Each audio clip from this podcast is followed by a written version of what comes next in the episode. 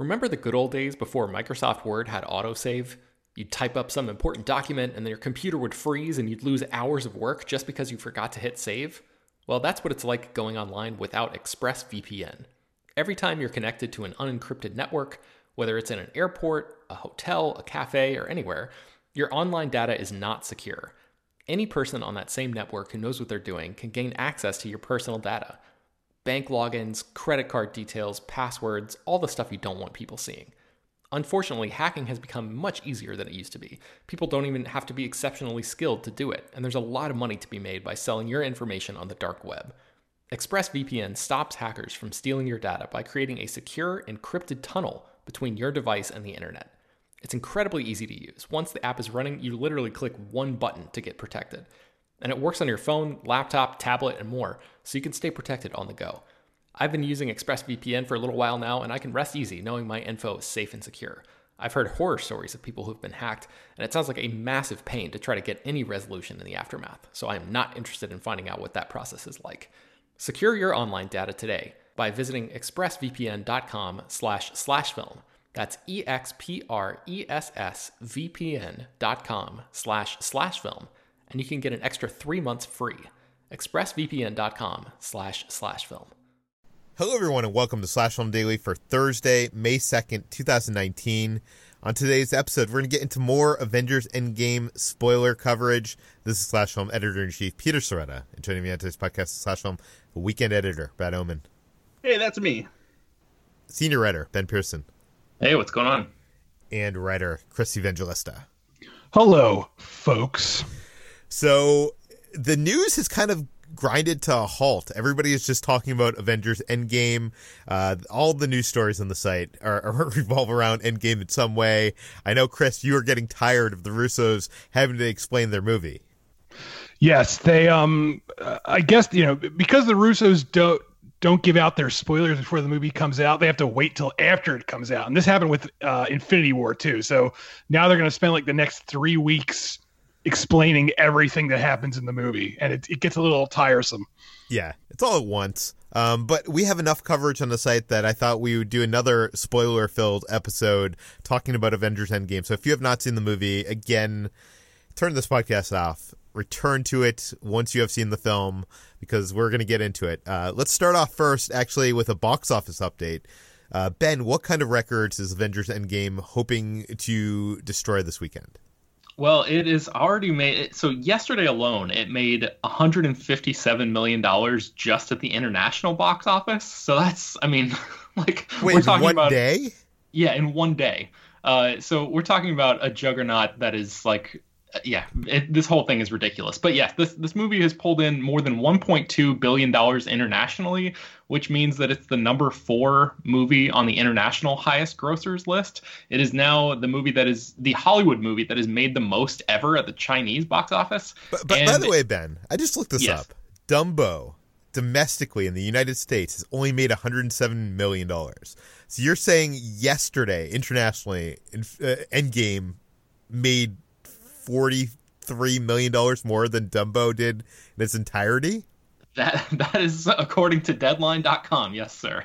Uh, yeah. So Endgame is is a monster. Um, overall, it has made 1.6 billion dollars in just over a week. Um, so that is enough to edge out uh, Furious Seven and 2012's The Avengers, and it puts it at the number six spot overall on the highest grossing lists. Uh, uh you know, highest grossing movies of all time, not adjusted for inflation. So the question is, how high is it going to go?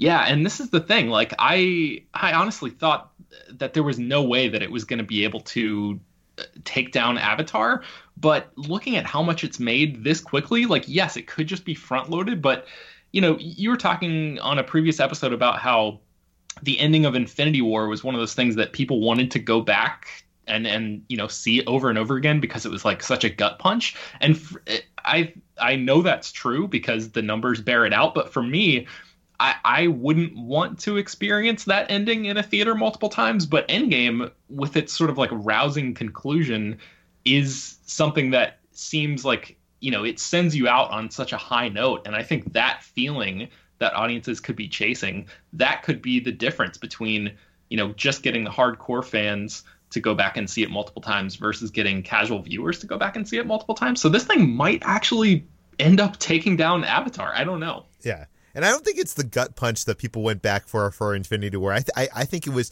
people wanted to see the shock of the people in the theater around them. Do you know what I mean? On they wanted friends' to, faces. Yeah. Yeah, exactly. And this time, I think people, you know, when you when emotions get involved, you want to go back and experience that again. So I feel like, yeah, I, I feel I agree with you. I think uh, on a more mainstream level, more people are probably going back to see this a second and third time. Mm-hmm. Uh, Chris, do you intend to see this movie a second time? Uh, I, I won't see it in theaters, but I will say I definitely would want to watch this again on Blu-ray. Unlike Infinity War, where if like if I never see Infinity War again, I'll be fine with it. I won't like I won't be like, boy, I miss Infinity War. But this movie, I actually would look forward to watching it again at home. You know, I've seen it three times now, and I, I actually want to see it again because I haven't seen it in IMAX. And they, the Russo brothers, like to shoot with the the digital IMAX camera, so that the the full scope of that digital IMAX screen is presented throughout the film. And I have not seen that yet. Brad, Brad did you see it in IMAX? I did. I've seen it. I've seen it in IMAX. I've seen it in 3D, and I've seen it in just regular uh, Dolby 2D. Um, and the IMAX is definitely worth it. Um, it, it just it fills the screen and it makes it feel much more epic. I actually found myself when I saw it in uh, just regular 2D and at a normal AMC theater. I was like, I was like, why doesn't this feel as like big or epic? And like the the the obviously the scope of the shots is much more uh, narrow too, and it it doesn't feel as epic as it did on an IMAX screen. So if you can see it on an IMAX screen, it's definitely worth it. Yeah. Um, leading up to this film's release, the trailers were very uh, calculated in what they showed us. They didn't show us much, and actually, what they showed us uh, was kind of altered in some ways to uh, go against our expectations. Brad, I know you wrote this whole article for the site dissecting the shots from the trailers and how they changed from the movie. So, what are some of the biggest things that you you found? Yeah, so I mean, as we saw in Infinity War, there was some manipulation to the trailers that they had done, where they included shots that weren't in the movie or had characters removed that uh, they didn't want to show off or in certain scenes. Um, the the most famous one being the the big shot of uh, Hulk charging into the battle in Wakanda with the rest of the Avengers, even though uh, Bruce Banner never becomes Hulk during that final battle. And the deception when it comes to the Avengers Endgame trailers was even more uh, complex and extensive. The the Russo brothers even admitted when the marketing had began that there's there were definitely tra- uh, shots in the trailers that don't appear the same way uh, in the movie, and a lot of them involve cutting uh, characters like Hulk and Thor out of scenes because their appearance in this movie was something that they wanted to save for people to experience in theaters. Um, as since we've seen the movie, we know Bruce Banner becomes this uh, smart version of Hulk, Professor Hulk, as as he's called, uh, and so they didn't want to show that Hulk had kind of been normalized and it wasn't this big angry monster all the time.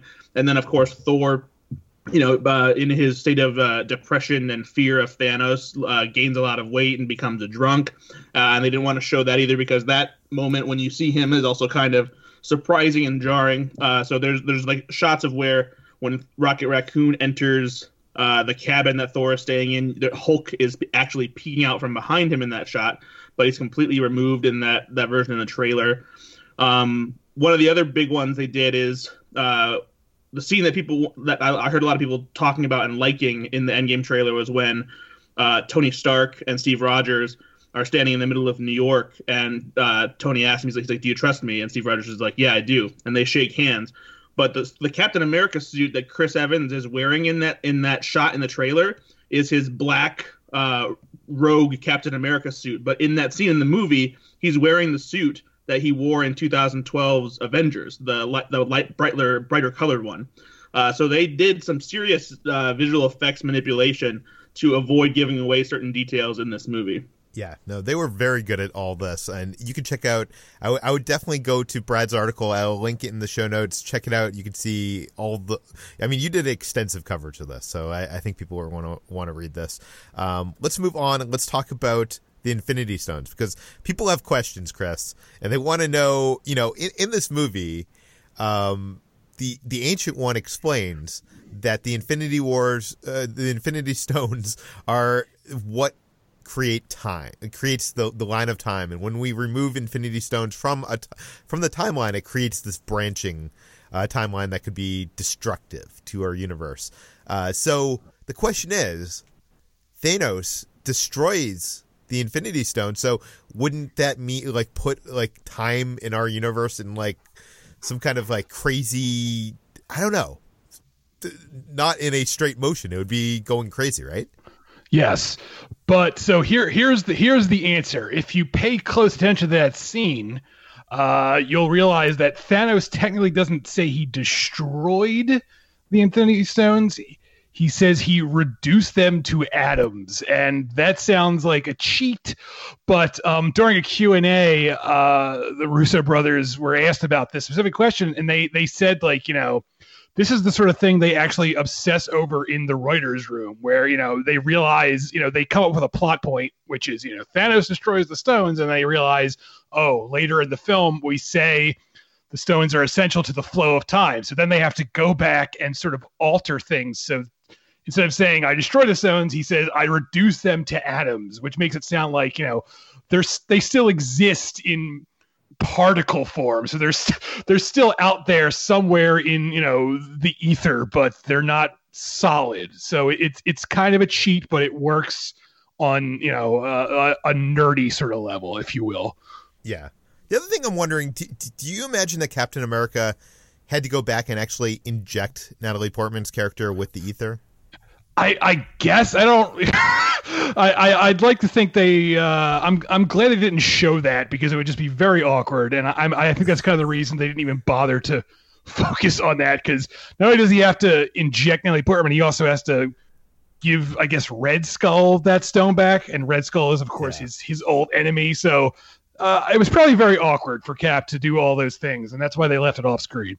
Yeah. And we were talking in our other spoiler episode about how the time travel works in this universe. And I think it's actually kind of weird because the movie does what with what little explanation it gives you, it does explain most of it. But uh even after writing this article, I'm getting tons of replies from people that seem to clearly not understand or have read my article.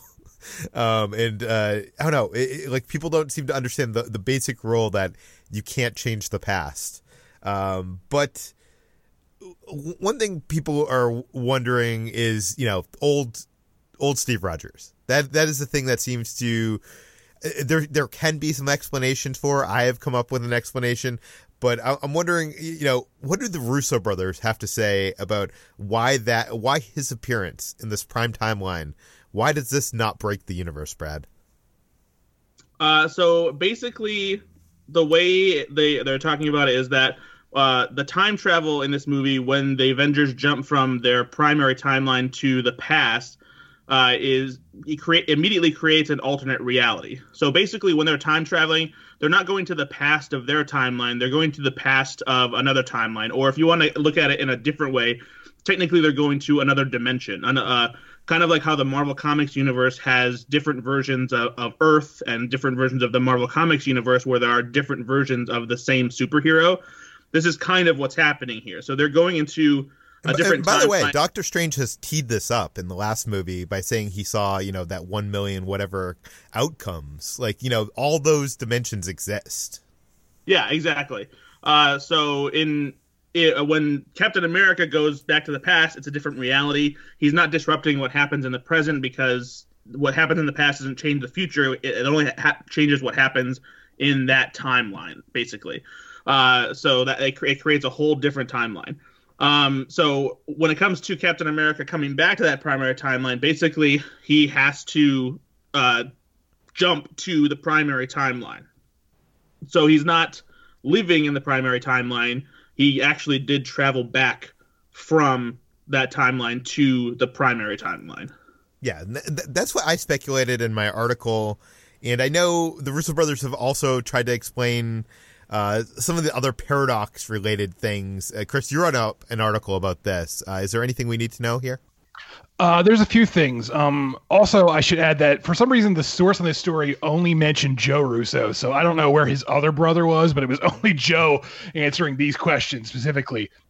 But um, uh, I recommend everyone reads the article on SlashFilm.com because I don't want to go into every single thing. But some of the paradoxes, or, or you know, things that some people might consider uh, quote unquote plot holes. Um, uh, one of them that came up was, you know, why didn't they use the time stone to save Iron Man? Um, you know, from dying at the end. First of all, I just want to add that you know him dying is essential to the plot. Like I think too many people are like thinking outside of like the realm of storytelling, and it's good storytelling for him to die, and that's why he dies. But if you want to get technical about it, uh, Joe Russo was saying, you know, that's just how it had to play out because of, of, of the 14 million possibilities that Doctor Strange saw, the only one that works out is the one where Iron Man sacrifices himself.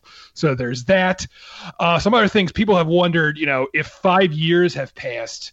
Uh, when everyone who got snapped comes back, how come when Peter Parker ends up at school again, he sees Ned and Ned hasn't aged and Ned is still in high school?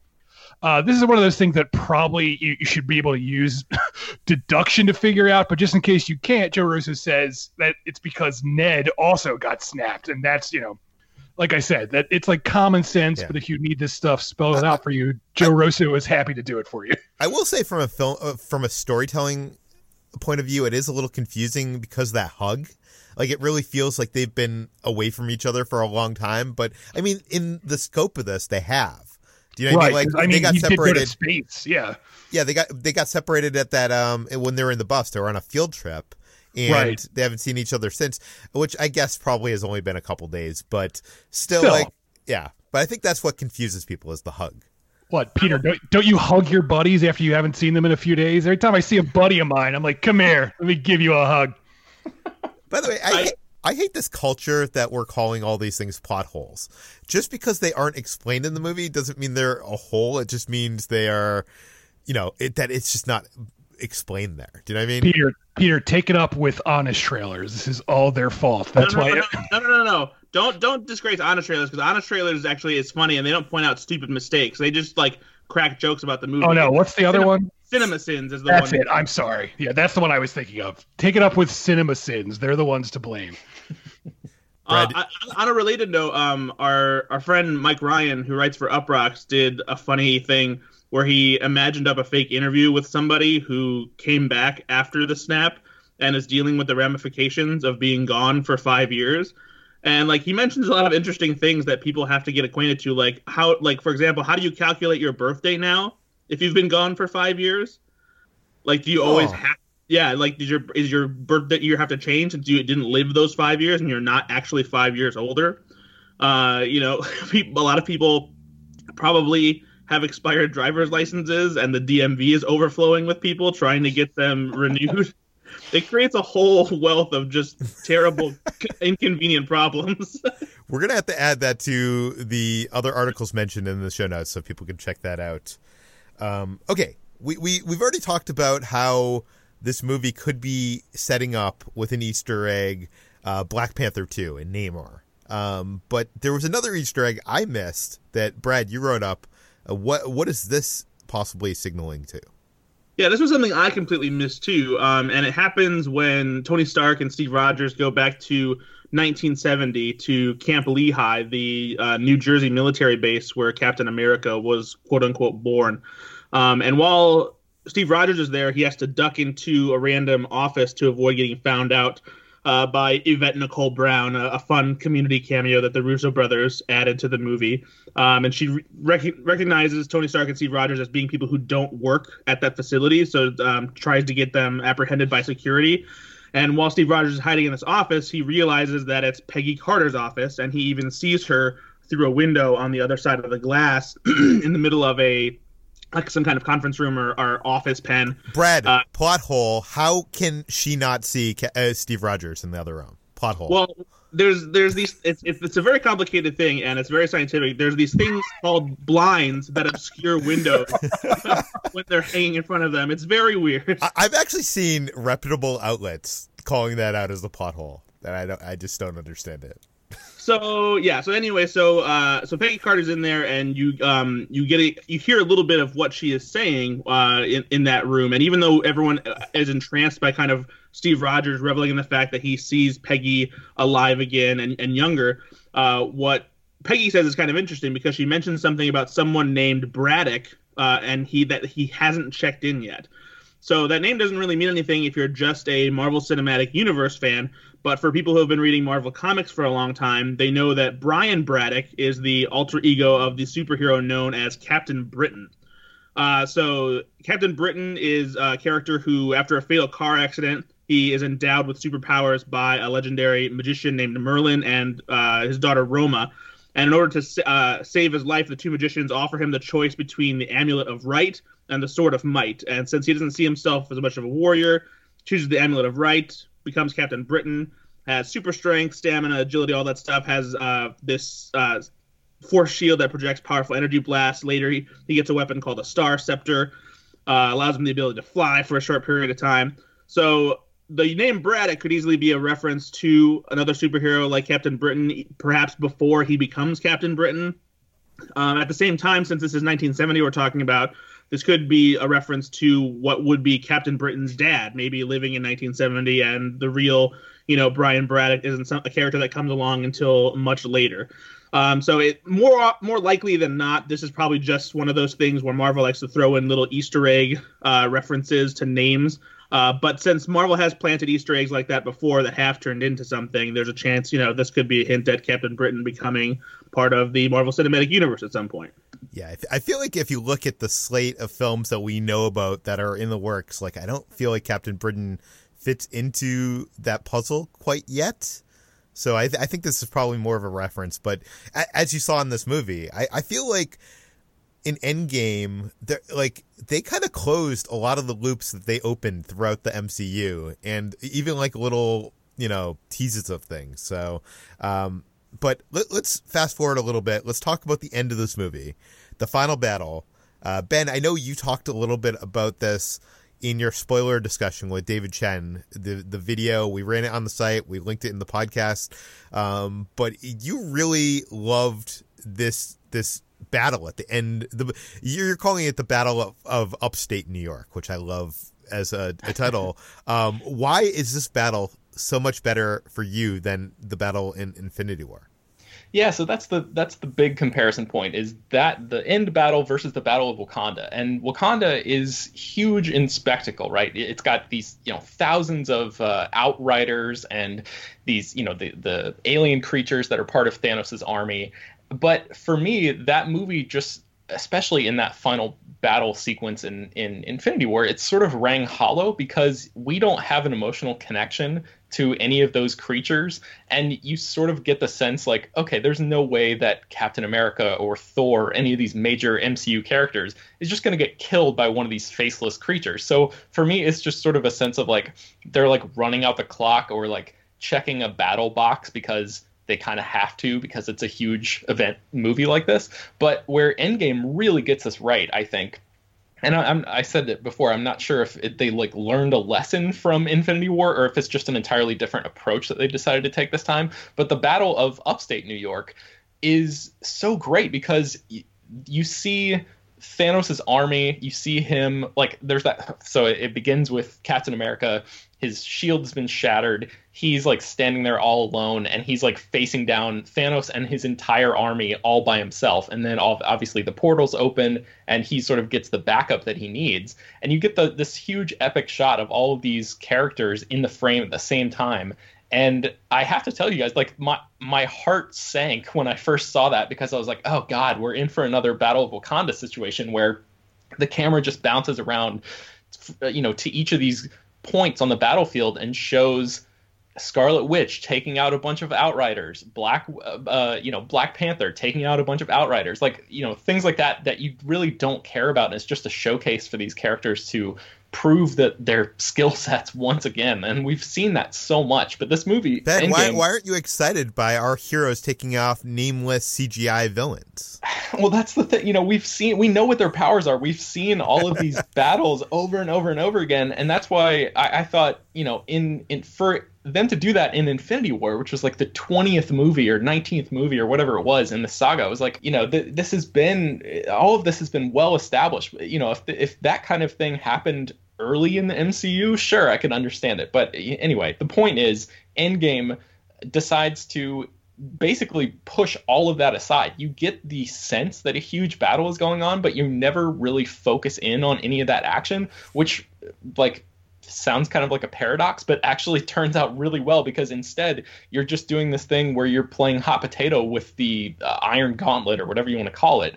And the action is focused on the characters that we love and know using their powers all for this a uh, singular purpose instead of just being splintered across a battlefield and fighting these individual tiny fights. So um, anyway, I wrote this whole thing uh, in this big feature piece, and you can read that on slashfilm.com with more examples about why I love this. But uh, that's the the gist of it.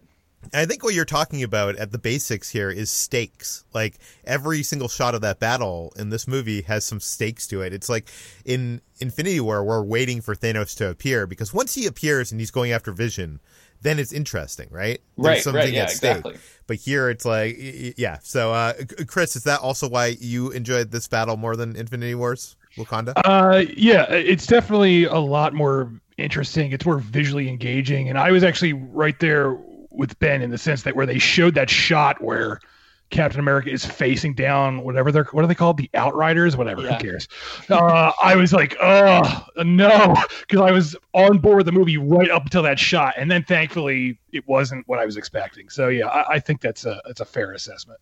By the way, there's some some fantastic like wide shots where it almost looks like a concept art painting that I would I would love to have a print of this and hang it on my wall from that sequence. Like there's especially when the heroes are uh, coming to confront Thanos at the end. Um, there's like this wonderful like almost feels like a, a, a shot from a film. I mean, obviously it doesn't because it's so alien in in nature, but uh, it's just such a wide vista shot. It's it's, it's fantastic. Um, okay, let's talk about the big shot at the end of this movie at the funeral where all of the stars of the Marvel Cinematic Universe, or most of the stars of the Marvel Cinematic Universe, are appearing in not just one location, but one single shot. Now, this must have been one of the hardest things to put together in the history of cinema, really, with schedules and, and everything. Uh, Brad, how did they do it? Yeah, it's not really difficult because of uh, the scope of everything, like the finale of Avengers Endgame with the epic battle, but it's just the the logistics of just getting every single one of the stars of all of the different Marvel franchises together uh, for this single shot. And it's the we're talking about the one that uh, pans through the entire uh, group of attendees for Tony Stark's funeral. It's a shot that starts with uh, Pepper Potts laying down Tony Stark's arc reactor that says proof that Tony Stark has a heart on this uh, bouquet of flowers and putting it out on their lake. Um, and it just moves through, and you see everybody that um, pr- pretty much everybody from all of the various franchises, and they're all you know standing together in their groups, the Guardians of the Galaxy, and uh, people from the Ant Man franchise, and Thor, and Spider Man, and uh, all all this kinds of thing. Uh, and so basically, how it came uh, together is they knew they were going to have all these people on set instead of you know doing a composite shot where they have a bunch of different individuals that they put together you know with visual effects. Uh, so they they rehearsed it for an entire day before it using stand-ins because they knew that they were going to have to get this group together and they would basically have to stand in front of the camera for about two hours without even talking because it's, it's a completely silent shot. No one's saying anything as the camera pans through them. So they had a limited window to do it, and uh, they they had shot at least 30 times with the stand-ins. So then when they brought it in the next day, they could just easily do it. And so uh, they said it took them about 10 takes to actually take the shot. And uh, I couldn't remember exactly which one was the one that made it into the movie, but they um, the Russos knew it was earlier, and so they said it might have been around take four or five that they actually got the full single take shot that you see in the final cut of the movie. Yeah. And I know people probably at home listening to this are probably mocking me for me saying that this is my one of the hardest shots to accomplish in the history of cinema, but uh, you might not understand Hollywood scheduling. Like right now, I'm trying to. Uh, I'm appearing on the Slash Filmcast next week, and we're trying to figure out the scheduling for that with you know four people who are not stars and not people, and even figuring out one night where four people can be on Skype together virtually online is hard. Never mind, you know, people of this these caliber all having one day to you know devote to like a shot like this. Um, but it, I don't know. That shot was pretty incredible. Um, let's let's talk about uh, the Captain Marvel problem. I know we touched upon this in a past edition of the podcast. It, it seems like they kind of got rid of her for most of this film because having her around would be uh, it, it would be very unexplainable how she couldn't just solve some of these problems. Chris, you wrote up a whole piece for this. It's the most read piece of the day on slashfilm.com. Uh, let's get the gist of it. Uh, yeah, so uh, you know, uh, first I, I, feel like I need to add this um, addendum just because I don't want people to think raw ill of this piece. Uh, I like the Captain Marvel movie. I don't think it's like a great movie, but I think it's good. I th- I really like Brie Larson's portrayal because she plays this character as sort of like Han Solo in a way. She's very like sarcastic and dry, and she does a really good job of that. That said, I think the MCU doesn't understand how to use her. Um, uh, you know, as Infinity War shows, like you know, she's in the beginning and then she's out of the movie until like the very, very end. And you know, on one level, that makes sense because they really wanted to focus more on you know the original team, the original Avenger, Avengers. But at the same time, you know, it almost felt like why'd they even bother to release the Captain Marvel movie before this came out when they could have just really just introduced her in this movie for as limited a role as she has. And the problem is she's just really powerful. She's literally Kevin Feige has even said that she's the most powerful character in the MCU. And that's fine. Um, the problem is she's so powerful. I feel like the writers don't know what to do with her because, again, you know, if she was on hand, she would probably just end things really quickly, and then they wouldn't have a movie. Um, but I, I feel like there has to be a middle ground here. There has to be a way you can keep her in the movie without downgrading her. Like, I don't think the answer should be like take away her powers. I feel like there just should be a better screenplay. Really, is the answer. The answer is they need to find a way to find that balance where you know Captain Marvel, Car- Carol Danvers can be around, but also she doesn't end the story before it, it gets geared up. Um, I I don't really have a solution there because I don't write movies for a living, so someone else is going to have to come up with it. But you know, there has to be some sort of way. If they could figure out a way to make several Superman movies and even like Thor, they they found a way to make Thor work, and he's pretty powerful. There has to be a way to make Carol work in the cinematic universe. Um, you know, in fairness, you know, she's just been introduced. Hopefully, films going forward, they'll they'll find better ways to use her. But I really think at this moment in time, they're they're unsure of how to uh, use this character to her full potential. Yeah. Well, Captain Marvel, the movie itself was smart because it limited her um, until the end of the movie. We didn't get to see her full of potential until the very end of the movie. In this movie, she has her full potential, but she goes away. Uh, I remember at the Captain Marvel junket, I asked Kevin Feige about this because a lot of my friends say, you know, in video games, there's a whole thing of being like overpowered and power creep. And she seems like she's overpowered in this MCU. And when I brought that up, uh, Feige said that you will see in the upcoming uh, films that they're going to start to introduce her limitations, and uh, I'm not sure what that means. Uh, I'm not sure if that means that the character has some kind of kind of kryptonite in you know Superman terms, or if um, you know her cockiness is going to get in the way of her. Do you know what I mean? Like, but uh, it seems like we've yet to see what is going to hold this back, and I, I, I think they're going to have to explore that, Chris. I think they're going to have to find something uh, to uh, limit her power. I mean, maybe, oh, yeah. maybe she only has a certain burst of power. Do you know what I mean? Like, maybe she can only use that power and then it like weakens her or something. I don't know. They haven't really told us how she works. Yeah, they'll they'll have to figure something out because they can't keep they can't keep having her being like, "All right, I'm going to space. I'll see you in a few hours." Like, you know, they can't keep doing that, so they have to figure something out. Brad, do you have any theories about how they might be able to get around that problem? I mean, I think really just what Peter said is like they we kind of just have to learn more about her and figure out you know what her weaknesses are and like and that kind of thing because maybe she just hasn't been tested by something that has the ability to, uh, you know, dampen or reduce her power.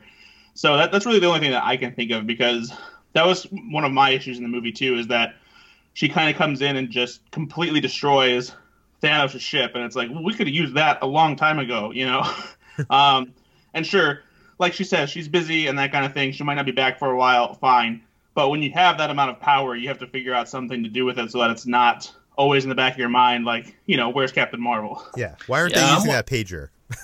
Yeah, yeah. I'm just wondering if like future movies will send her off will will be so universe focused that you know she'll encounter other obstacles where comparatively her power isn't as as overmatched as it seems to be, you know, with everybody on Earth, or maybe if she stays earthbound or or thereabouts, maybe they'll introduce some sort of like moral component to it like you know she she can't use her powers the, the full extent of her powers or else people die or something you know like there's some sort of radiation or something that comes off of it so she has like a, a moral uh like a conundrum that she has to just you know it, it, it sort of like um There's some kind of consequences. yeah yeah I Every every time she uses her superpowers, a child gets punched in the gut. Yeah, uh, one of those uh, one of those many millions of uh, branching universes t- it gets destroyed. I don't know. Um, I know in the comic books there really isn't any limitations on her, as far as I know, and uh, so we're gonna have to see what they do with her in MCU. It'll be interesting. I think I think Ben, you're right. I think once she gets into the galactic side of things, we're gonna see her encounter things that basically could just smash Earth like you know a bug. Um, and it's going to put her on, you know, uh, even uh, fighting level with those things. But there has to be a reason why these Avengers aren't using that pager every you know time Earth gets attacked by aliens. Do you know what I mean? Like you know, if Secret Wars ever happens or Secret Invasion, like I feel like you know, first thing they're going to do is call Captain Marvel. Like, what's to prevent her from just like coming in and cleaning up? yeah i don't know Let's talk about Robert Downey Jr.'s last moment in this film, which apparently was a last minute addition to this film. Brad, what do we know? Yes. Uh, so as we talked about, Anthony and Joe Russo have kind of been making the rounds, answering questions that people have about the more spoilery aspects of Avengers Endgame. Uh, and during a Q&A event in Washington, D.C., uh, which one of our slash film readers, Will C., uh, was lucky enough to attend, and he got us the audio from this event where they addressed the final scene with Tony Stark, um, where he says, I am Iron Man, before using the Infinity Stones to wipe out Thanos and his entire army. Um, interestingly enough, that scene was the final scene that Anthony and Joe Russo shot as uh, directors for Marvel Studios for the time being. And it was also the final shot that was turned in by the visual effects department. And that's mostly because it was a shot that was done very late in the game during uh, the planned reshoots that happened this past January. Um, and it came about because while they were in the editing room getting the final battle together, they didn't have anything good for Robert Downey Jr. to say after Thanos says, I am inevitable. Originally in the script, apparently, he didn't say anything. Uh, he just showed that he had the stone, snapped his fingers, and that was that. Um, but while they were trying to figure it out, and after trying a bunch of different iterations of various last lines that they thought maybe they could use, their editor, Jeff Ford, who worked on all of the Russo's Marvel movies with them, uh, made the suggestion. He's like, well, why don't you just go full circle and have him say, I am Iron Man? And then they were like, get the cameras. We have to shoot this you know, immediately.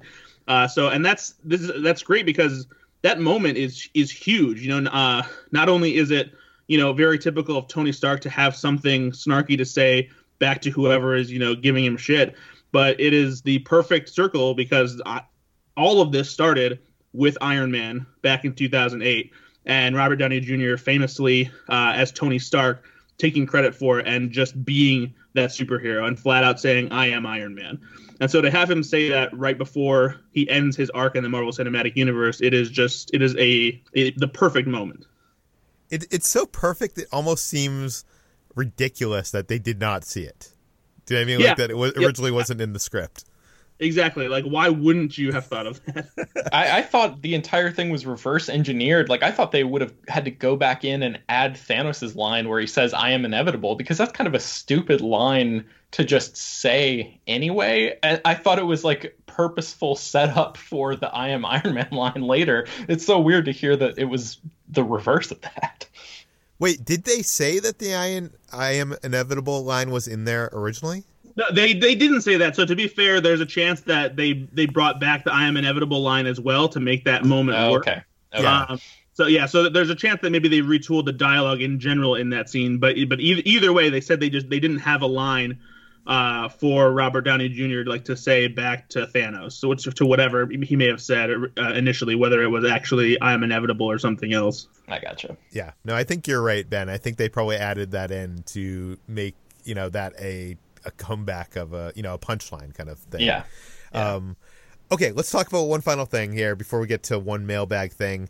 Uh, w- let's talk about the end credits because there was this is the first Marvel movie from Marvel Studios that does not have an end credit scene.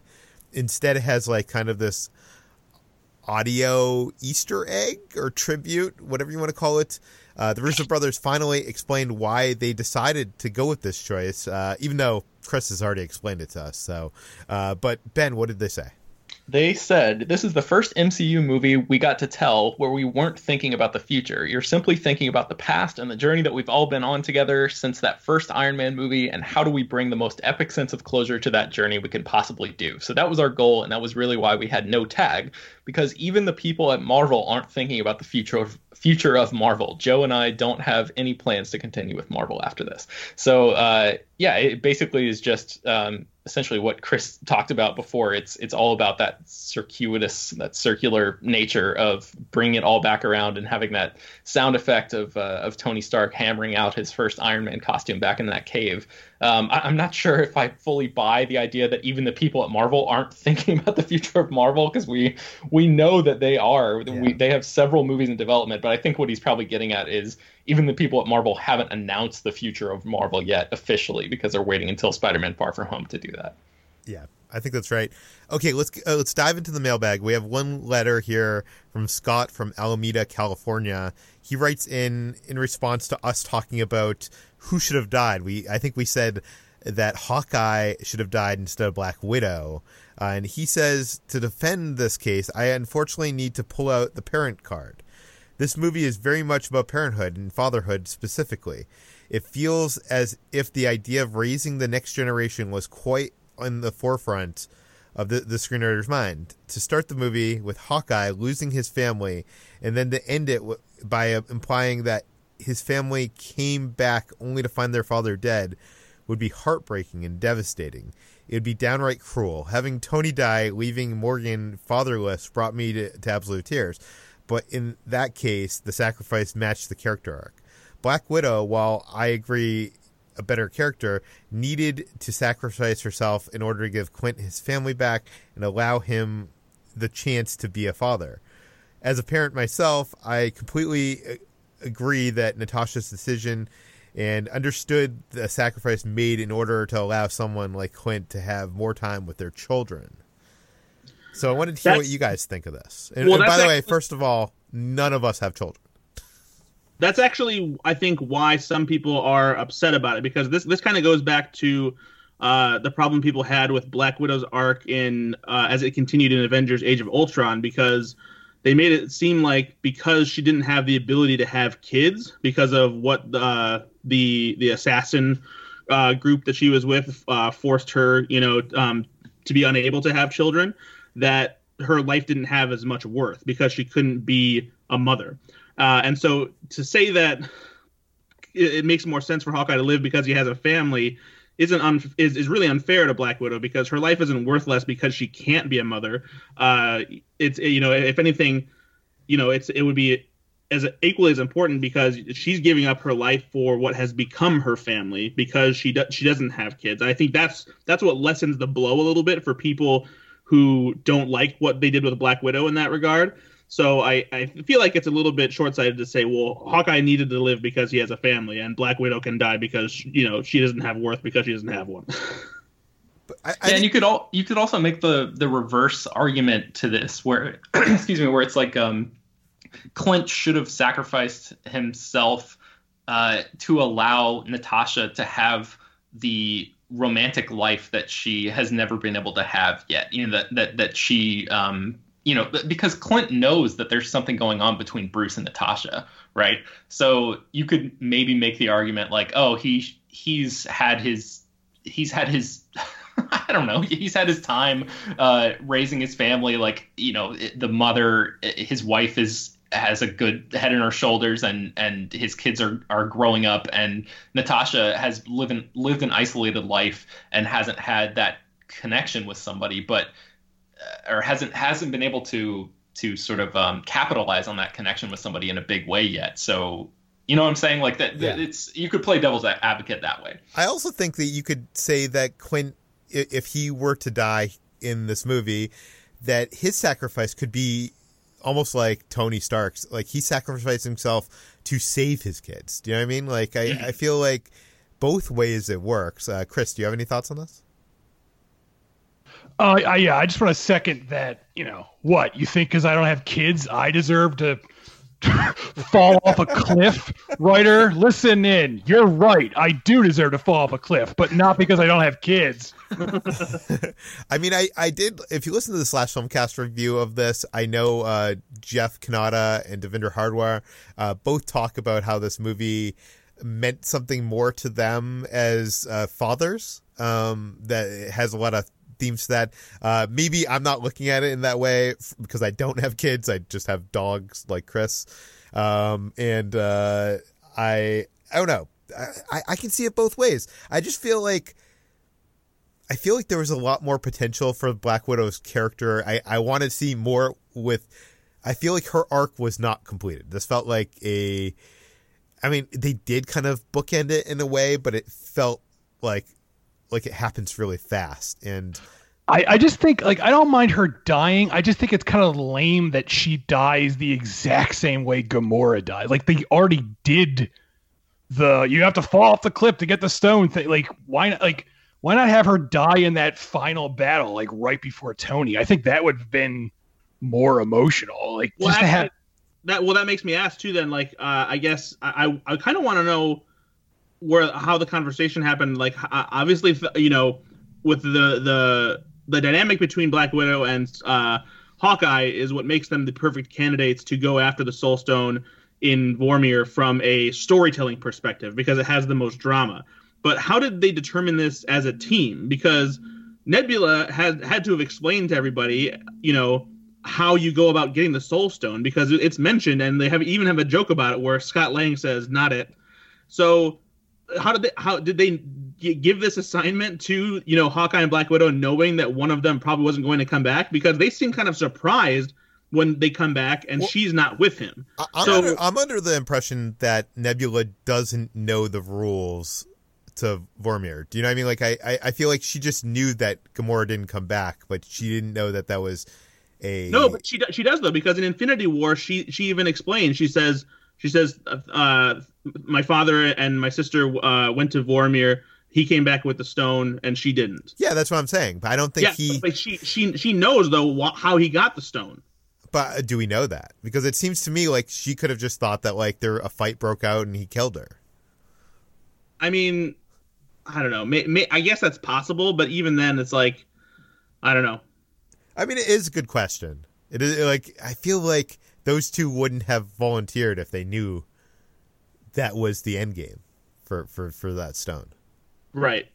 But um, okay, guys, uh, that brings us to the end of today's podcast. I do want to plug uh, Sidhant, who has been doing this amazing Road to Endgame series on the site. He's gone through every single Marvel movie leading up to Avengers Endgame, and today we published his uh, his long piece on Avengers Endgame. If you want to dive in and get meaty with uh, what this movie means for not just this film but the entire MCU leading up to it, I highly recommend checking that out. We will put a link in the show notes. You can find more of all of our work at slashfilm.com. You can find all the stories we talked about in today's podcast in the show notes and on the site.